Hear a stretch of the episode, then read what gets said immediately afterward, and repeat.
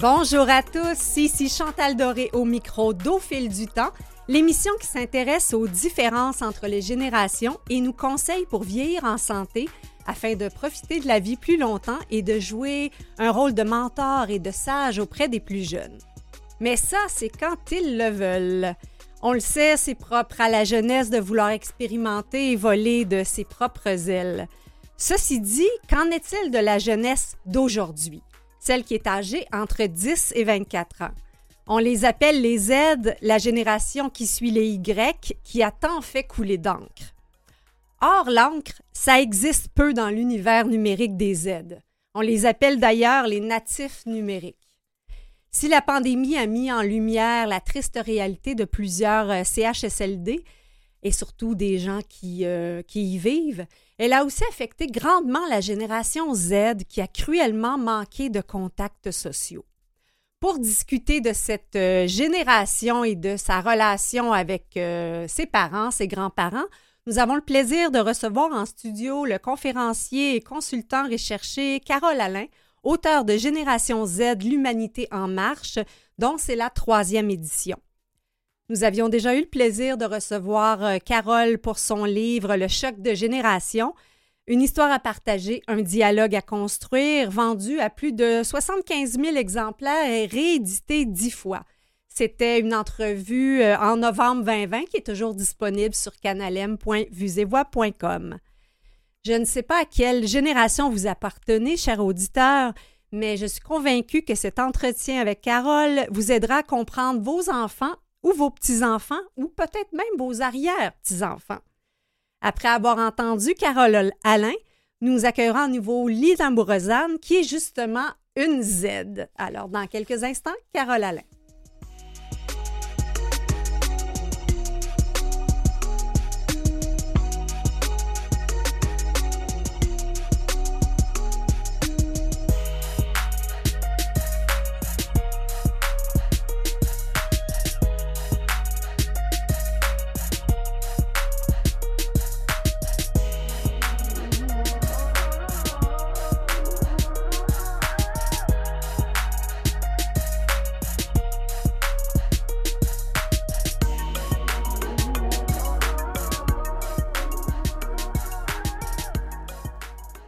Le choc des générations, c'est un sujet qui passionne notre invité à tel point que ça fait euh, probablement quelques décennies qu'il s'y intéresse, vu que son, ses livres ont été édités plusieurs fois.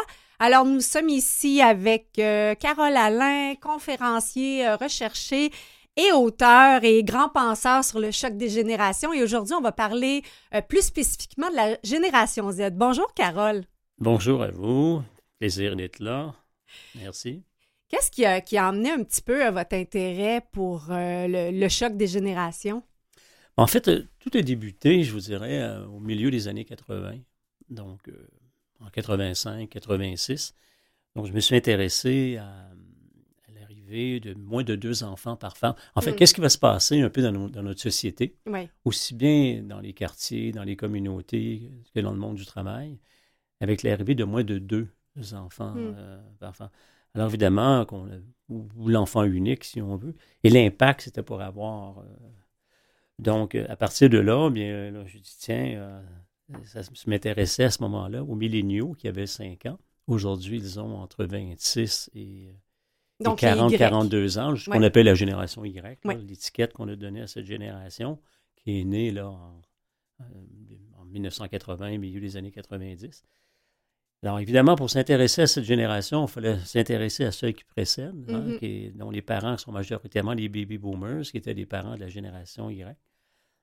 Et là, alors que la génération Z, qui, va suivre, qui est née en 95, 96, 2010, ça peut varier d'un auteur ou au moins d'un continent à l'autre, là. Mm-hmm. Donc, particulièrement, l'événement qui, précise cette génération, c'est l'ère numérique, si on veut. C'est la raison pourquoi on les appelle aussi digital native, on appelle mm-hmm. aussi digital visuel. Euh, donc, l'ère numérique et l'impact qu'elle va avoir cette génération-là. Donc, les générations arrivent suite à des changements dans nos sociétés, mais particulièrement des événements précis. Mm. Hein, il y a eu les années 70 à l'époque, sur la génération Z, où le, choc pétrolier, le chômage, etc. Il y a eu des périodes précises ou, après la guerre en 1945, le baby boom. Donc, on, vient à clarifier un petit peu des cohortes qui s'installent dans nos sociétés. Et là, la génération Z, dont les parents sont principalement les 42, 58, 60 ans, là, qu'on appelle la, génération X. Là. Oui, vous venez de raconter mon, mon, histoire. Voilà, c'est qui est né au début des années 60, euh, fin des années 70. Alors, euh, Mais là, on observe que les générations sont de plus en plus courtes parce que justement, les changements sont, sont, de plus en plus nombreux, vont plus vite. Et voilà. Plus les changements sont rapides, les générations sont de plus en plus courtes. Alors, mais la génération aussi, cette génération Z-là, on l'appelle aussi la génération EMOS pour émotive. Donc, une des, particularités, c'est qu'elle est vraiment régie par les émotions. Hmm. Contrairement aux générations précédentes où la rationalité, la structure, la hiérarchie, l'aspect hiérarchique, si on veut, était très présent dans nos sociétés. Elle l'est encore, mais les, nouvelles générations s'inscrivent davantage à, des, à, tout l'aspect transversal, ce qu'on va hmm. appeler les, valeurs plus horizontales, si on veut. C'est ce qui fait qu'on voit l'arrivée des valeurs de mobilité comme un des facteurs extrêmement importants versus les valeurs de stabilité qui correspondaient davantage aux premières générations. Et là, mais il y en a qui sont un petit peu dépourvus. Parfois, les parents se disent, bon, qu'est-ce qui se passe? Euh, et aussi bien à l'école aussi, hein, les cours magistraux, ça se prête moins bien à cette génération-là. Pourquoi? On questionne beaucoup la durée avec l'arrivée des nouvelles mm-hmm. générations. On est vraiment dans le, dans le plus court terme. On a une attention beaucoup, plus, limitée. On va parler un petit peu du, rapport aux, parents un petit peu plus tard, mais je veux vous entendre justement dans, dans l'expression de ce qu'on veut dire par des valeurs verticales versus horizontales. Bon, la verticalité, elle, elle s'inscrit davantage dans ce qu'on appelle la structure hiérarchique, dans la, dans la formalité, dans le mm-hmm. temps long. Euh, dans les procédures, les, les processus, l'évaluation, les résultats.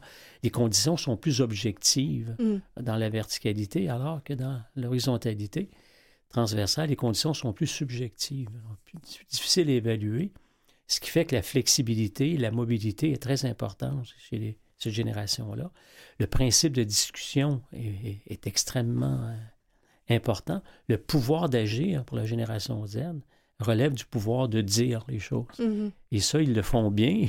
Ils manifestent bien aussi bien à l'école qu'ils le font, par exemple, euh, en famille ou... Euh, c'est ce qui fait que tout l'institutionnel qui encadre ou qui accompagne la génération Z, que ce soit au plan politique, social, économique, doivent s'adapter aussi à mieux comprendre un 20 ans, un 22 ans. Il faut être très à l'écoute de ces jeunes-là. Pourquoi?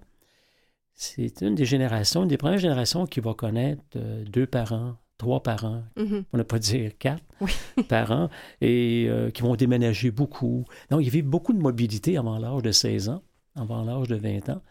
Ce sera la même chose dans leur, dans leur travail. C'est une génération qui va connaître euh, deux carrières. Non. Est-ce que ce sera quatre? Est-ce que ce sera huit? On parle de plus en plus du 17-5-15 avec l'arrivée de cette génération-là, qui est 17 emplois. Mm. 17. 17, à partir de l'âge de 18 ans, 5 carrières mm. et 15 résidences ou appartements. Alors, c'est quoi la, la, formule 17-15? le 17-5-15, c'est des 17 emplois que, qui risquent, ce qui fait sur le court terme, fait en sorte que la passion qu'ils doivent retrouver, puis l'intensité qui est si nécessaire à ces générations-là, euh, elle s'inscrit à chaque fois qu'ils rentrent en relation mm. ou qu'ils vivent une expérience ou une aventure dans le travail. Euh, j'écoutais une de, vos conférences sur YouTube où, où vous vous adressez cette question-là en milieu de travail, où euh, un, plus jeune Z va dire euh, après deux ans, moi je suis rendu à autre chose, ou, je veux je veux une promotion. Disons que c'est long. C'est long, pour eux déjà deux ans. Et on vous imaginez l'employeur, s'il s'agit d'une génération qui est par exemple 50, 55 ans ou 60 ans qui s'adresse à eux, pas évident non plus de s'adapter à cette réalité-là. Alors, le fait que deux ans, c'est déjà, euh, ils sont déjà, ils se disent, mon Dieu, on est prêt. Ce qui fait qu'ils sont pressés, ces jeunes-là. Mm-hmm. Il faut que le mécanisme fasse en sorte autour d'eux que tout s'accélère assez rapidement. Et euh, donc, par moment, les parents sont un peu dépourvus. Euh, à 18 ans, ils sont prêts à s'engager dans déjà dans un processus. Donc, de faire les étapes à suivre, l'expérience à intégrer, par exemple, ça, ne chante pas autant à leurs oreilles que ça chantait à une époque, si on mm. veut, là, avec les premières générations. Ils sont composés à peu près de 31% de la population dans le monde. Hein? Ils seront plus ou moins 70 à 75% des salariés. Ah eux, quand les, même, eux, hein. les- eux, les milléniaux, d'ici Mhm. 2025, seront la masse des, des travailleurs, des travailleuses, des employés dans le monde occidental. Alors, c'est assez considérable. Alors, quand on se retrouve, par exemple, à- en Afrique, ils sont près de 52% de la population, Mhm. les moins de 35 ans. Alors, vous imaginez le tiraillement qu'on a avec l'immigration au Québec, par exemple, ou ailleurs, en se disant, des jeunes ici au Québec, il n'y en a pas beaucoup Mm. si on peut le dire comme ça. Euh, évidemment, là, que, euh, fait que- quelles que soient les régions, je parlais avec des gens de, de Sherbrooke récemment, puis on me disait, M. Alain, chez nous, les, les 65 ans, il y en a près de 38% de la population, alors qu'il y a moins de 8% de moins de 18 ans, ou de 7 Alors, est-ce que c'est sensiblement la même chose en Outaouais, ou à Chicoutimi, par exemple, ou à- sur la Côte-Nord? Alors, il y a un questionnement intéressant à se poser. Mhm.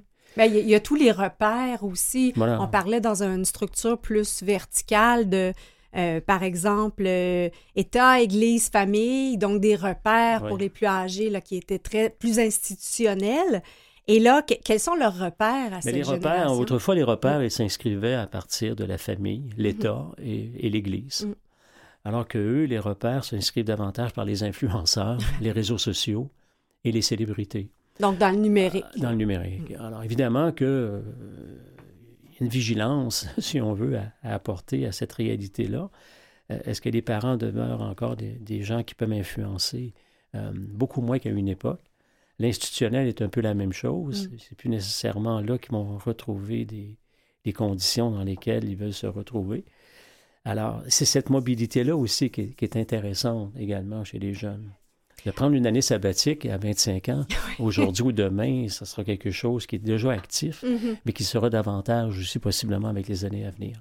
Donc, pour quelqu'un qui est, qui est plus âgé, je pense, que ce soit un parent, un grand-parent, Oui. qui voudrait réussir à transmettre de sa sagesse, parce que c'est un peu ce qu'on essaie de faire à- au fil du temps, comment faire pour intéresser les jeunes à ce qu'on ce qu'on a à transmettre en vieillissant? Malheureusement, ou bien, en fait, c'est à voir, là, chacun a peut-être son opinion sur la question. À l'époque, le passé a toujours joué un rôle. Mm. Le passé, le présent et Ouais. le futur. Hein, Garde-en pour demain. Bon. Mange ta main, Euh, garde-en pour demain. Et les nouvelles générations s'inscrivent davantage dans le moment présent. Mm. Et les médias s'en nourrissent aussi, Ouais. puis ils les nourrissent de ça. Euh, Google, la, GAFAM, Google, Facebook, euh, Amazon, etc., ils ont bien compris qu'il faut faire vite avec eux Oui. et on les garde dans une période très intense. Donc, le moment présent, ils se nourrissent de ça. Alors, est-ce qu'encore une personne de 60 ans ou 80 ans peut les amener à une réflexion? Il y en a, oui, il ne faut pas généraliser, mais euh, peut-être beaucoup moins qu'à une époque où on s'assoyait en famille autour d'une table un dimanche à discuter, puis on se retrouvait à être à l'écoute aussi de nos grands-parents. Est-ce qu'on va le retrouver chez les nouvelles générations? Euh, en tout cas, Il y a la notion de culture aussi, peut-être dans certaines cultures, le dans lien cultures, par rapport aux aînés différents. Euh, D'où le bien fondé de cette, cette immigration qui nous arrive Mhm. parfois de l'Afrique ou de l'Algérie ou des pays euh, du Maroc, par exemple, ou de, de la Tunisie ou de la Côte d'Ivoire, ou en fait, euh, qui est très enrichissant puisque ces générations-là qui sont là, ils, nous- ils- ils arrivent chez nous avec encore à préserver les, tra- les traditions, avoir un regard encore très important sur la proximité euh, au niveau familial et au niveau des grands-parents. Donc ça, c'est une lecture qui, qui, va, continuer à nous, euh, à nous influencer et à apporter tout ce- ce volet qui est si précieux. Absolument. Euh, D'ailleurs, on a, on a une belle surprise pour nos auditeurs. Euh, tout à l'heure, on va provoquer une discussion entre Lina, justement, dont, dont les parents euh, viennent de l'immigration, et Carole, et on, on verra ce que ça donne, cette discussion-là, parce que Lina est elle-même une Z. Alors, on fait une courte pause et on est de retour avec Carole Alain.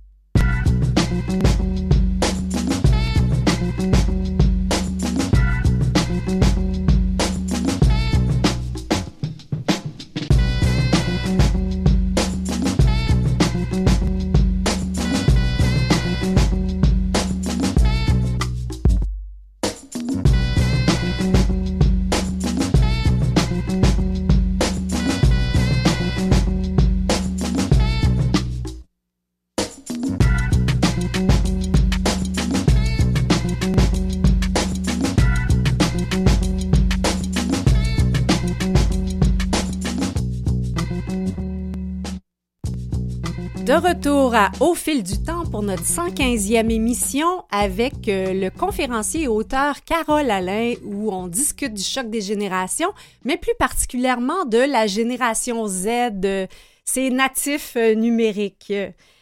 Alors, euh, Carole, on parlait un petit peu pendant la pause de ce fameux phénomène woke que souvent les gens, quand ils vont, les gens plus âgés vont parler de la jeunesse d'aujourd'hui souvent, en tout cas, ce qu'on entend, c'est de dire Ah, ben aujourd'hui, on ne peut plus rien dire avec eux. Mhm. Comment on explique euh, ce, phénomène? Ces jeunes-là ont des opinions déjà très tôt. Mhm. On les a invités comme parents à s'exprimer, à s'exprimer très tôt. Mhm. Et euh, d'ailleurs, vous savez, l'éducation à l'époque était régie par l'autorité, la discipline, contraintes, limites, règles. Alors que les nouvelles générations sont desservies par la facilité, la permissivité, le dialogue et la, et négociation.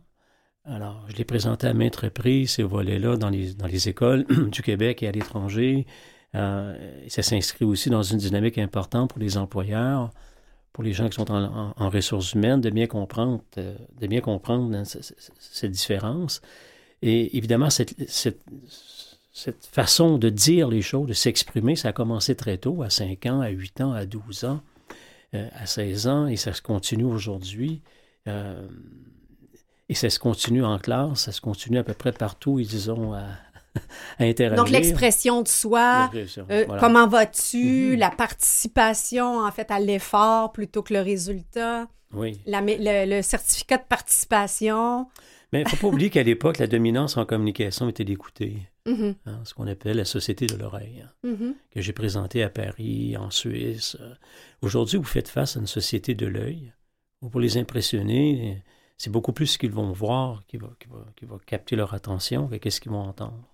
D'où la difficulté pour beaucoup d'enseignants maintenant à, avoir, à capter leur attention et la retenir dans une durée.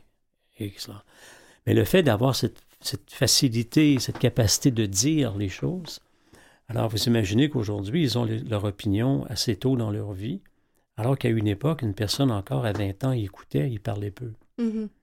Et même à 25 ans, pour ne pas. Euh, est-ce qu'il s'agissait plus de la génération silencieuse, euh, les, gens de 80-90 ans aujourd'hui? On l'appelait ainsi pour peu revendicatrice. Hein? Alors, et aujourd'hui, on a une génération qui s'exprime sur tout. Donc, ça peut être assez compliqué pour une personne de 80 qui se dise, mon Dieu, j'attendrai d'avoir 30 ans ou 40 ans avant que tu t'émettes, tu donnes toutes tes opinions. Alors, et d'ailleurs, ça reste un combat en ce moment. J'ai beaucoup de parents qui m'écrivent mm. ou qui m'invitent à, hein, j'ai un dossier important en France qui est l'appel national, l'Association mm-hmm. des parents d'élèves de toute la France.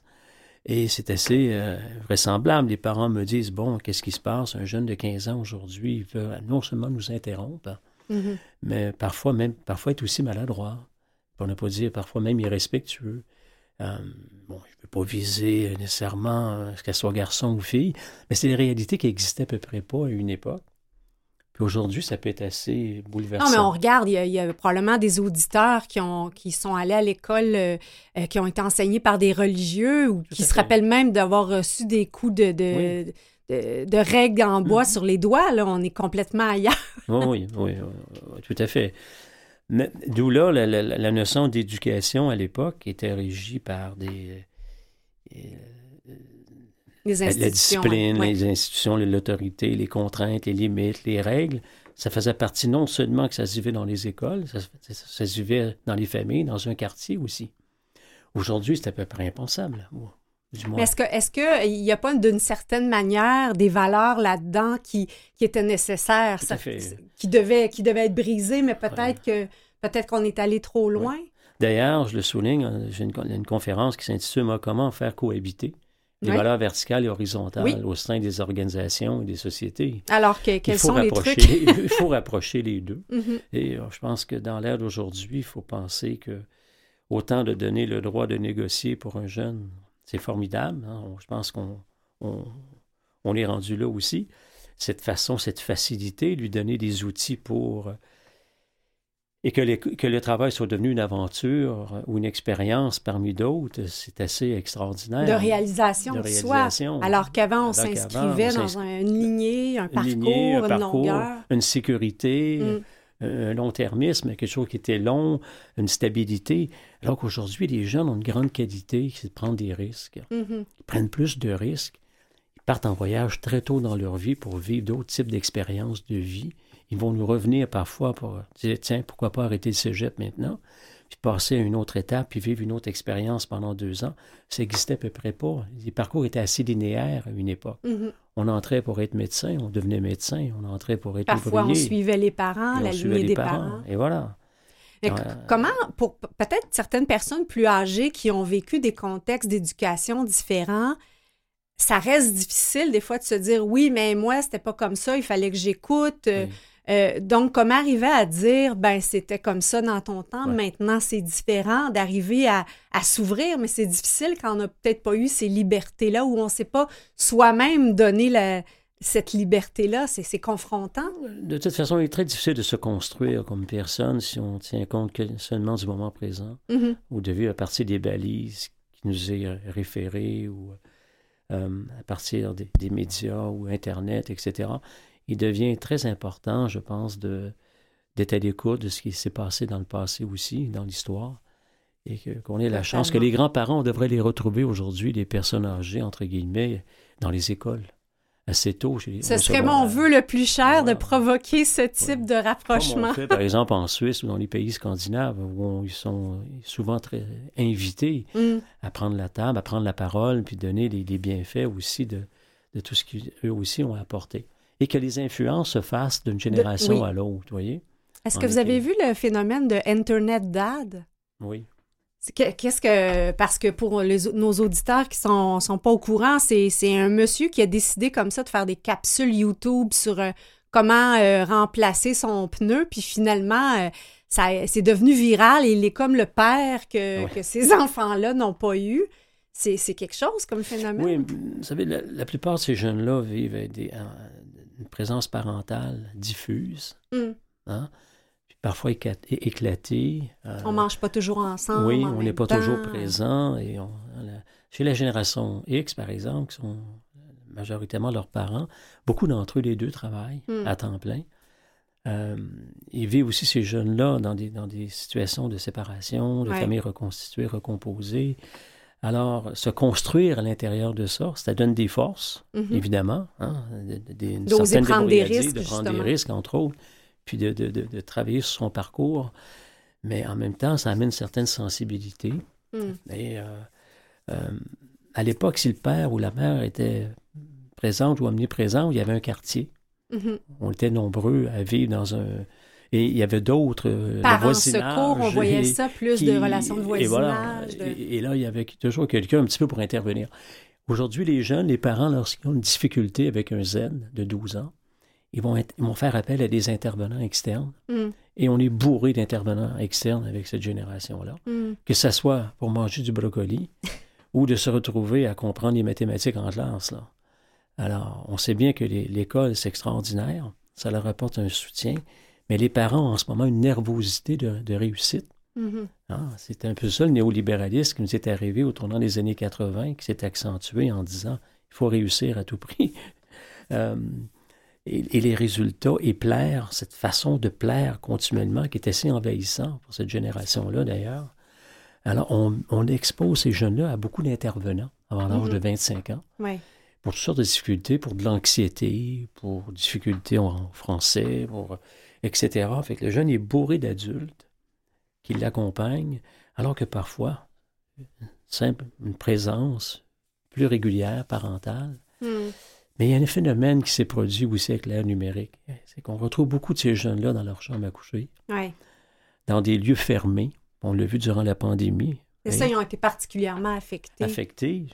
Euh, L'humain, c'est un être social, d'autant plus chez les secondaires, par exemple. Un jeune de 12 ans, euh, 14 ans, 16 ans. Et ça s'est étiré également au niveau collégial, hein, 16, 17, 18, 20 ans. Alors, l'isolement et la solitude est Mm. complexe pour... euh, a été, et ça a été un véritable laboratoire, la pandémie, Mhm. qui nous a permis d'observer, d'un côté, que les CHSLD s'étaient dépassés, puis fallait passer Oui. vers autre chose.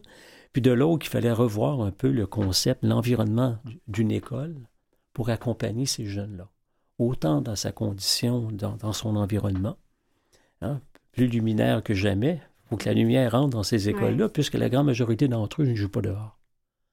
Non, c'est ça. puis, je, pense à Mathieu, notre, notre directeur technique, qui est l'autre côté. On est des X. Probablement que, que tu te rappelles que nous autres, c'était tu pars dehors le matin, puis tu reviens pas, puis tu rentres à moins que ça saigne. Là. Ça saigne pas, tu restes dehors, puis tu te débrouilles.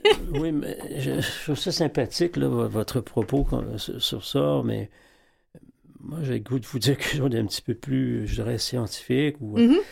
La génération X, les 42-58 ans, vous avez, vous avez pas éduqué vos enfants en mm. termes d'éducation comme on, cernait autrefois.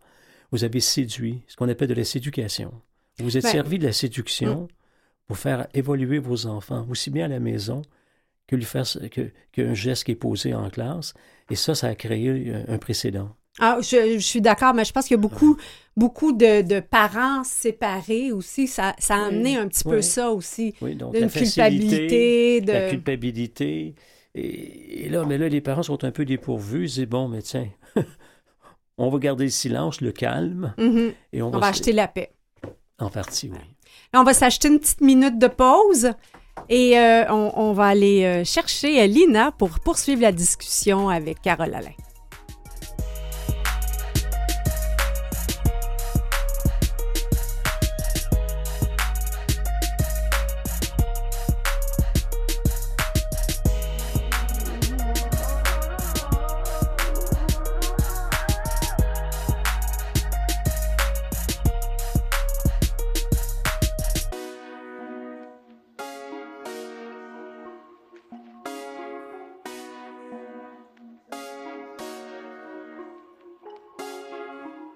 Jeannette Bertrand.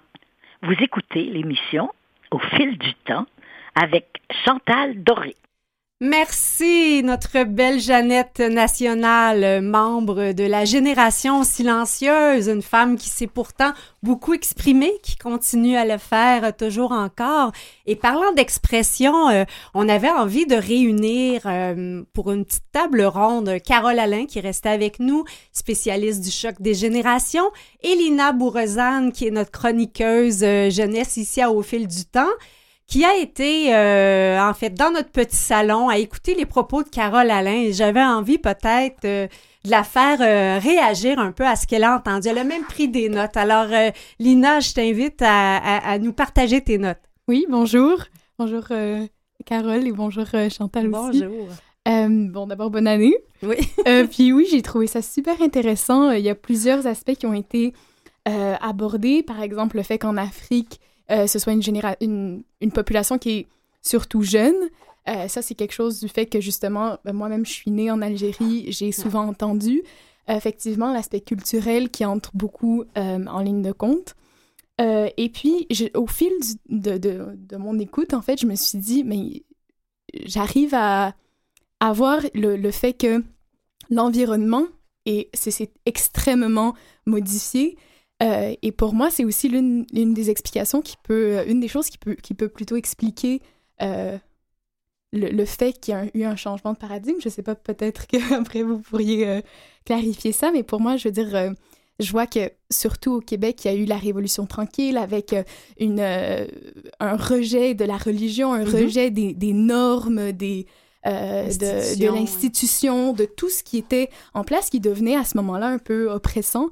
Et donc, j'ai l'impression que les générations qui ont, qui ont euh, mis en place ce, ce, changement euh, étaient conscientes de ce qui existait avant et du changement qu'ils ont, qu'elles ont apporté. Donc, elles avaient des repères et elles savaient très bien envers quoi elles se rebellaient. Et puis, plus le temps a avancé, j'ai l'impression plus on oublie qu'est-ce, c'était quoi en fait la, la norme avant. Et, euh, et, donc, effectivement, une perte de valeur, de, pas de valeur, mais de repères, euh, là, il y a, avec l'information euh, qui fuse tout bord, tout côté, on dirait que euh, tu ne sais plus en fait vers quoi te retrouver exactement. Et, et, pour et l'éclatement de la famille dont vous avez parlé qui je pense affaiblit beaucoup la société parce qu'on a quand même besoin dans notre développement d'une certaine forme d'autorité. Je sais que les, les enfants puis plusieurs psychologues le disent ont besoin d'une forme de routine d'une forme de euh, de stabilité, d'encadrement Donc, j'ai l'impression que le, contexte socio-historique peut aussi jouer ou expliquer un petit peu euh, ce, cette perte de repères. Carole? Ça a été d'ailleurs un petit peu la, la, révolution tranquille dans les années 60 mm. ou mai 68 en France, ou parfois un petit peu plus tard en Tunisie ou, au Maroc, en Algérie. C'est, le questionnement a, débuté en 70. Il y a des jeunes qui ont commencé à apporter cette, cette réflexion-là un peu plus tard aussi. Partout, on voulait plus de liberté. On voulait moins de contraintes, moins de limites, liberté, mm. hein, interdit d'interdire. Hein. ça chantait aux oreilles des Français en 68. Chez nous, ça s'inscrivait dans la même dynamique. On voulait de moins en moins de contraintes, de, de, de, clergés qui nous disent quoi faire, mm. comment faire. Combien d'enfants avoir? Et voilà. Et cette tension-là, si on veut, n'oubliez pas qu'à l'époque, les enfants étaient nés pour être utiles. Mm. après la guerre, euh, moi, je viens d'une famille assez nombreuse. Il était, euh, on voyait souvent des familles de sept enfants, on en voyait mhm. des familles de neuf.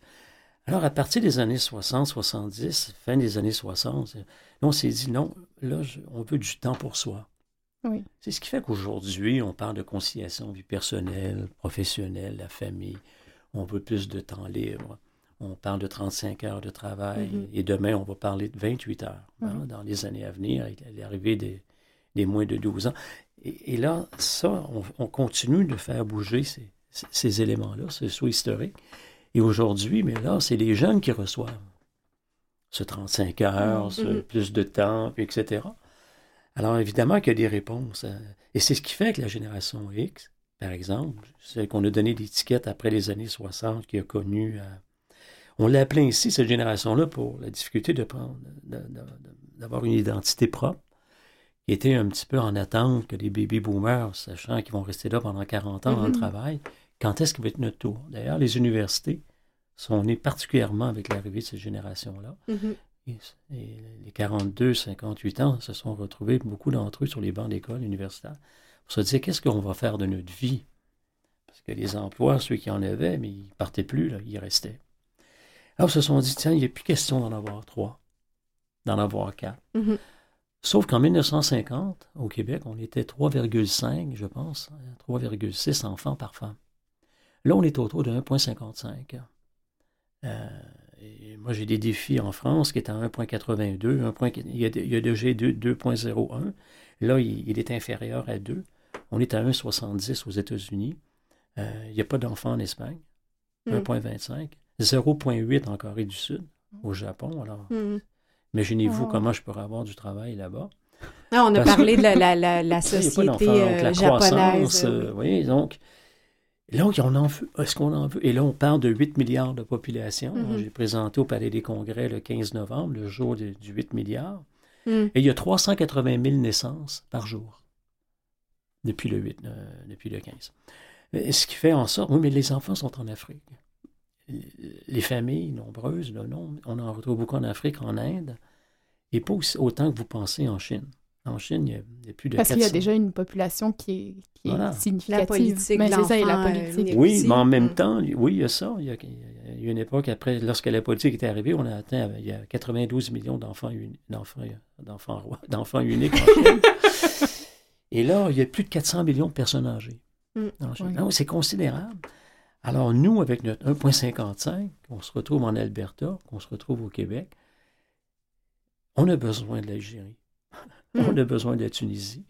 Moi, je suis un fervent pour l'immigration. On les a besoin aussi bien à Chicoutimi en région. Vous voyez les, beaux exemples d'immigration. non, mais c'est pas que l'immigration, j'ai besoin, j'ai d'autant plus besoin de leur valeur. Absolument. Qui nous ramène encore à préserver cette sensibilité à l'autre. Mm-hmm.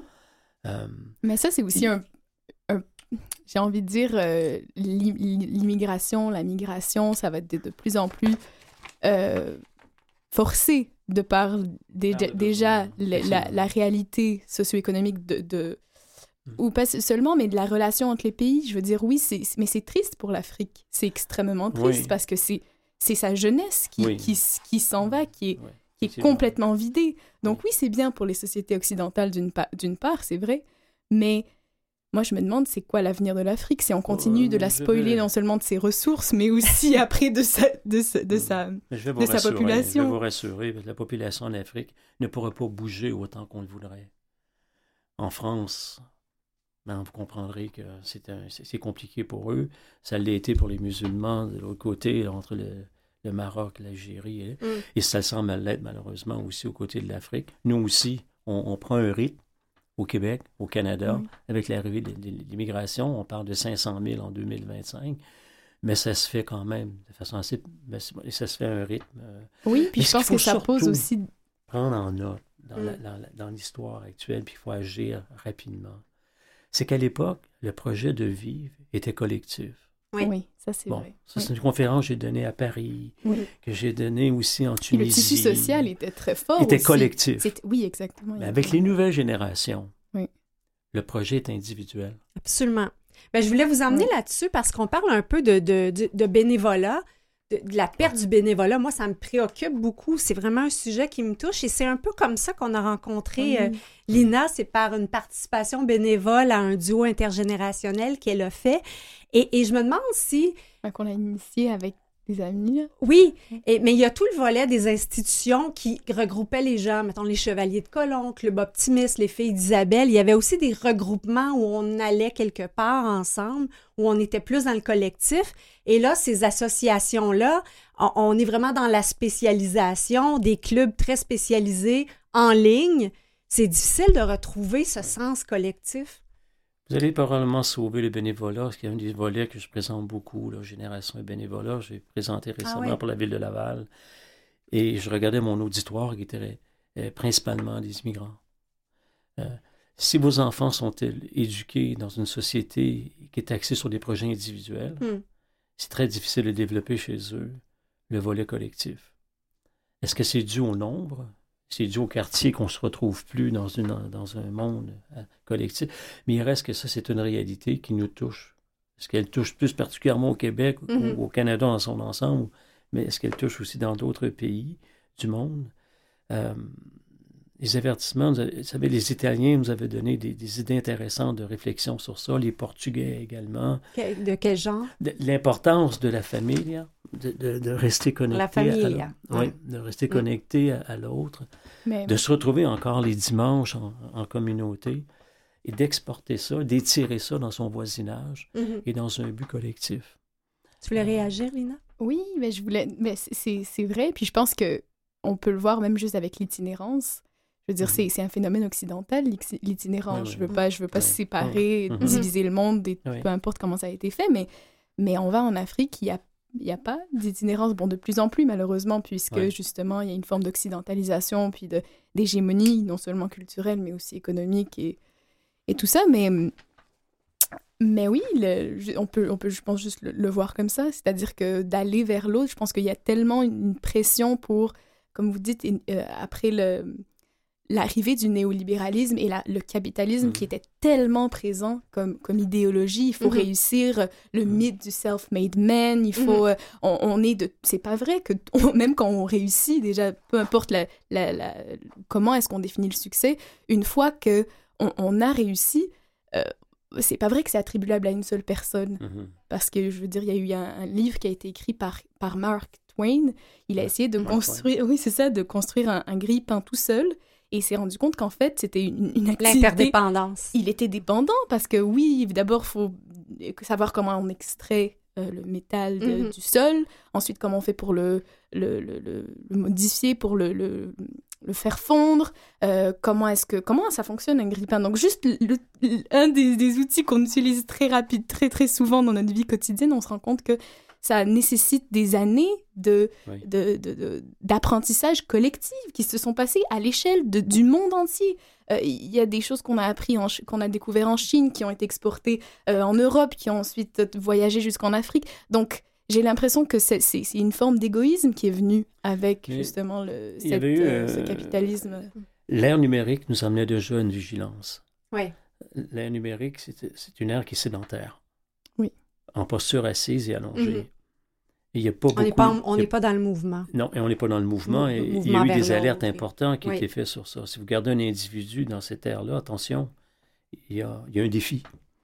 Euh, et la génération Z vit dans un monde parallèle. Elle vit dans un monde parallèle. Elle veut travailler pour une société, mais je suis entrepreneur aussi.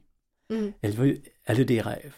C'est assez intéressant. C'est une grande qualité que vous avez. Le jeune disait à son employeur Moi, je suis prêt à donner pour vous deux ans, on espère sept ans ou dix ans ou quinze ans, mais en même temps, j'ai un projet. Et vous, cher employeur, que vous soyez dans la construction, que vous soyez dans un bureau d'avocat, êtes-vous partant? Oui. Non? Par votre le fait que vous vous, vous retirez. Et ça, ça amène une tension dès le départ. Le jeune, il dit, moi, est-ce que je veux confectionner un chandail? Est-ce que je veux confectionner quelque chose de mes mains, de mes idées? Et ça a commencé chez lui et chez elle très tôt.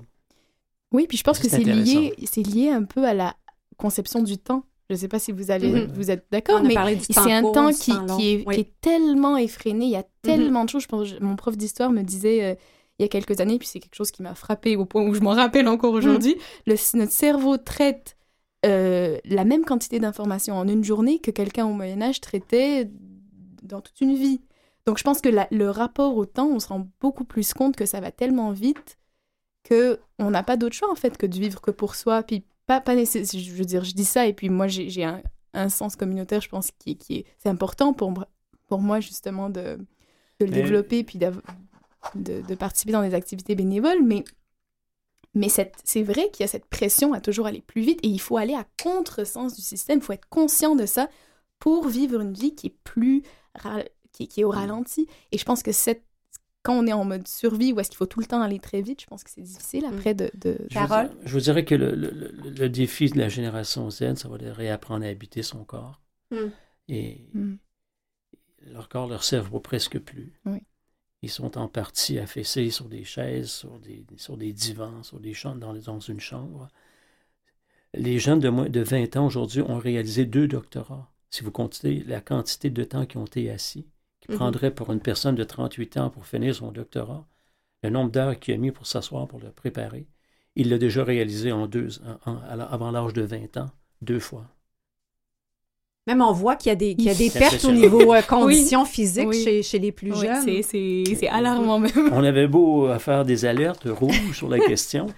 Chaque, chaque ère qui nous amène, euh, amène aussi son, en parallèle de dire, bon, attention, l'ère numérique, Bill Gates avait fait mention de cette réalité-là. Ils ont été nombreux en Californie de dire attendez, on n'est pas toute la solution. On, aimerait bien que ce n'est pas plus de 10 ou 20 heures par semaine. Mais ils ont atteint des scores de 50 à 70 heures par semaine durant la pandémie. C'est intéressant de savoir est-ce qu'il y a un agenda politique derrière. Là, je, je, vais un peu dans la controverse, mais, mais c'est vrai. Est-ce que ça a été voulu ou pas? Parce qu'en fait, après, les, les, les, euh, les créateurs, en fait, de, tous ces... ces non, euh, c'est ça. Pas ces créatures, j'allais dire, mais euh, les, des téléphones et tout ça, mm. eux-mêmes refusent que leur enfant soit éduqué avec des iPads et tout ça. Donc, je mm-hmm. pense qu'ils sont très conscients, en fait, de, du risque de si on ne trouve pas de solution.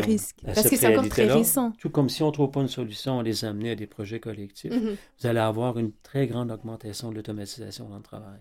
Oui. Avec la pénurie de main-d'œuvre, il y a des secteurs oui, qui. mais ces réalités-là, multipliées mhm. par la, pénurie, et on croit que les plus jeunes qui nous arrivent, les moins de 12 ans, euh, vont connaître euh, la robotisation, l'automatisation, probablement je pense qu'une autre peut-être, oui, une autre peut-être solution, ce serait aussi la gratitude, d'avoir, d'être, d'être reconnaissant pour ce qu'on a et de réaliser qu'effectivement, que effectivement, j'ai la chance de d'être en santé, d'avoir un corps, j'ai la chance d'aller à l'école, puis de vraiment se recentrer sur l'essentiel. Pourquoi on va à l'école quand on passe du temps avec nos parents, ben, de, de, réaliser aussi que qu'on a cette chance-là. Pour devenir un adulte, vous devez apprendre à donner, rendre et recevoir, hmm. ce qu'on attribue parfois à la maturité.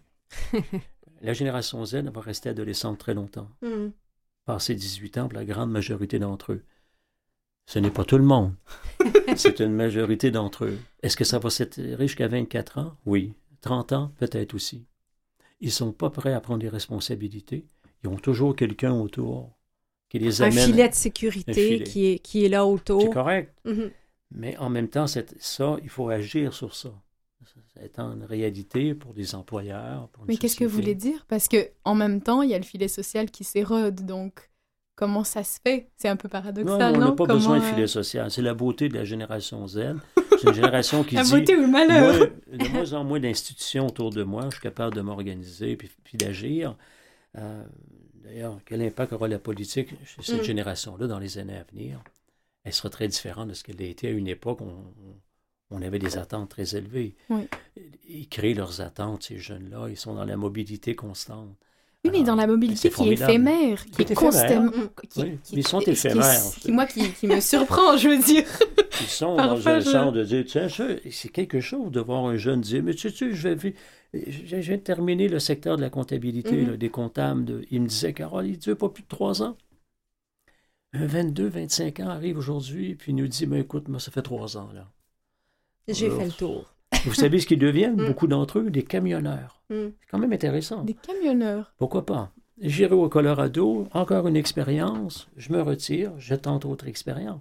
Donc la sécurité d'emploi sur 40 ans de carrière, c'est on n'est plus là-dedans. Ça, ça va devenir intéressant. Même médecin, hein. Oui, oui. Moi je viens de terminer un dossier des médecins, là. Alain, même eux, ils nous disent, non, non, moi en région, ça ne m'intéresse pas, Euh, les grands centres peut-être, puis on verra. Donc, Mais j'ai l'impression C'est qu'il y a cette... intéressant, C'est encore une fois lié à, cette... à la conception du temps et à la réalité, j'ai envie de dire, du temps. Parce qu'effectivement, il y a tellement... On demande tellement, je, je pense, à un individu, euh, dans la mesure où faut, par exemple, euh, déjà au début de ton bac, avoir 4-5 stages, je sais Oui. trop, euh, être impliqué dans euh, euh, telle association et telle... Et qu'en fait, je réalise qu'il y a plusieurs personnes, même dans mon quotidien, qui sont des très bonnes personnes, qui sont Oui. vraiment...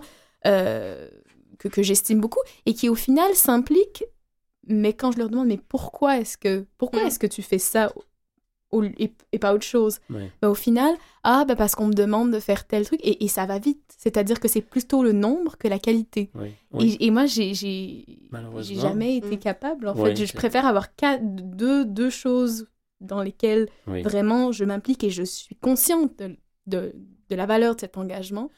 Même chose qu'on que- pourra se poser la question, un jeune demain, si je fais une maîtrise, par exemple, en sociologie, est-ce que je vais devoir la- euh, créer euh, un lien avec une maîtrise en économie Oui. Mm. ou en politique? Ah Ce oui. serait difficile d'en, faire qu'une maintenant, dans les Ah, années à venir, à cause du phénomène Ah oui. que la société euh, nous invite à, à tellement de défis que est-ce qu'une va suffire demain? La question est intéressante. Mhm. Oui. Et, euh, c'est intéressant de voir que le, les secteurs manuels aussi, la formation professionnelle, est un secteur qui va de plus en plus Re- Enfin, Absolument. va prendre de la place aussi. Oui. Et, et, et, et les jeunes c'est- vont interroger cette question-là. Est-ce que c'est avec mes mains je veux travailler demain? Ou, On entend euh, souvent avec, des gens qui sont en fin de carrière. Il y a beaucoup de gens à qui fait. sont en transition, disent qu'ils veulent justement aller. On parle de camionneurs. Oui. J'ai souvent entendu ça. Je veux prendre la route. Je veux travailler de mes mains. Je veux être dans quelque chose de Oui. concret qui fait du sens. Peut-être, Carole, euh, en, en terminant, euh, s'il y a les grands-parents qui sont à l'écoute, et je sais qu'il y en a plusieurs, comment on fait quand on a un, un Z comme petit enfant pour euh, se rapprocher de lui, créer des liens? Mais il est clair que- qu'il ne faut, faut pas se décourager à ne pas. euh, mais il ne faut probablement pas s'attendre à ce qu'il soit là. Est-ce qu'il sera là 20 minutes à côté de vous Mm. ou une heure? Mais est-ce que ce soit un mot, une phrase qui peut venir prendre place, puis que vous allez répéter à maintes reprises, Mm. ce serait déjà extraordinaire. Qui vive de la proximité avec vous? C'est de, c'est... Parce que la proximité pour la génération Z se vit à travers euh, du matériel, un objet, un écran, un portable. Alors, quand c'est, il faut valoriser que ce soit un individu ou des individus. Donc, euh, on a tellement besoin des personnes âgées, encore plus maintenant que Mm. jamais. Suis Lina, d'accord. peut-être euh, comment, euh, comment les grands-parents pourraient mieux interagir avec euh, ta génération? Je pense d'abord qu'il y a une. Si- Il faut pas généraliser, effectivement, puis ça dépend de, de chaque personne. Chaque relation, par nature, est, est différente. Ça. Je pense que, personnellement, d'être à l'écoute, mais pas nécessairement de, de l'enfant, mais d'être à l'écoute de comment est-ce que la relation se, se construit. Et je pense que c'est un peu ce que vous voulez dire euh, quand on se dit, par exemple, peut-être qu'un mot, quand vous avez dit qu'un mot pourrait être euh, à prendre une place, c'est-à-dire d'avoir conscience, et c'est peut-être plus difficile à faire sans doute euh, à, penser qu'à faire, mais c'est-à-dire de, de, voir, OK, bon, peut-être qu'il y a des façons d'exprimer une forme de reconnaissance envers ce lien-là qui est différente de celle à laquelle je m'attends. Carole veut réagir. Les personnes âgées, euh, rappelez-vous, qui ont, ont, connu la Première Guerre, la Deuxième, une crise économique en 1929 importante, en tout cas chez nous et euh, en Amérique. Et, vous comprendrez que, pour eux, écouter, eux ont besoin d'action pour savoir qu'il se passe quelque chose avec leur petit-fils ou leur petite-fille. Que fais-tu de tes mains, de ton mm-hmm. corps, de ta ils ont besoin de savoir qu'il y, a quelque chose d'utile qui se passe dans une action donnée.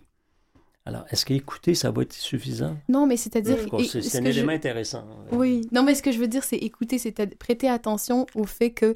Puis des deux côtés, je pense. Je ne peux pas parler à la place de tout, le monde, et... mais, mais je pense d'être... C'est très bien. Bah, d'être conscient, premièrement. D'être conscient que parfois, l'autre a une façon de témoigner de la reconnaissance qui est différente de celle à laquelle on s'attend. Et ça, c'est indépendamment de l'âge.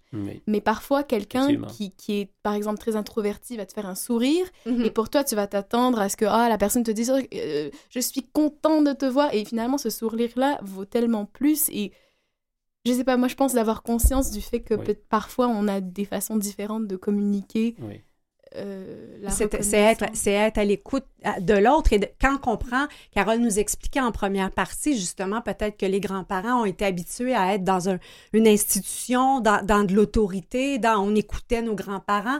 On ne parlait pas, on écoutait les grands-parents. Donc, peut-être les grands-parents s'attendent à ce que leur, leur petit enfant va faire pareil. et là, peuvent être déçus, mmh. justement, de ne pas être écoutés. Oui. Intéressant. Mais c'est aussi intéressant, je pense, de, de, voir comment. Puis je pense que ça, ça, se décline de différentes façons selon les différentes relations possibles.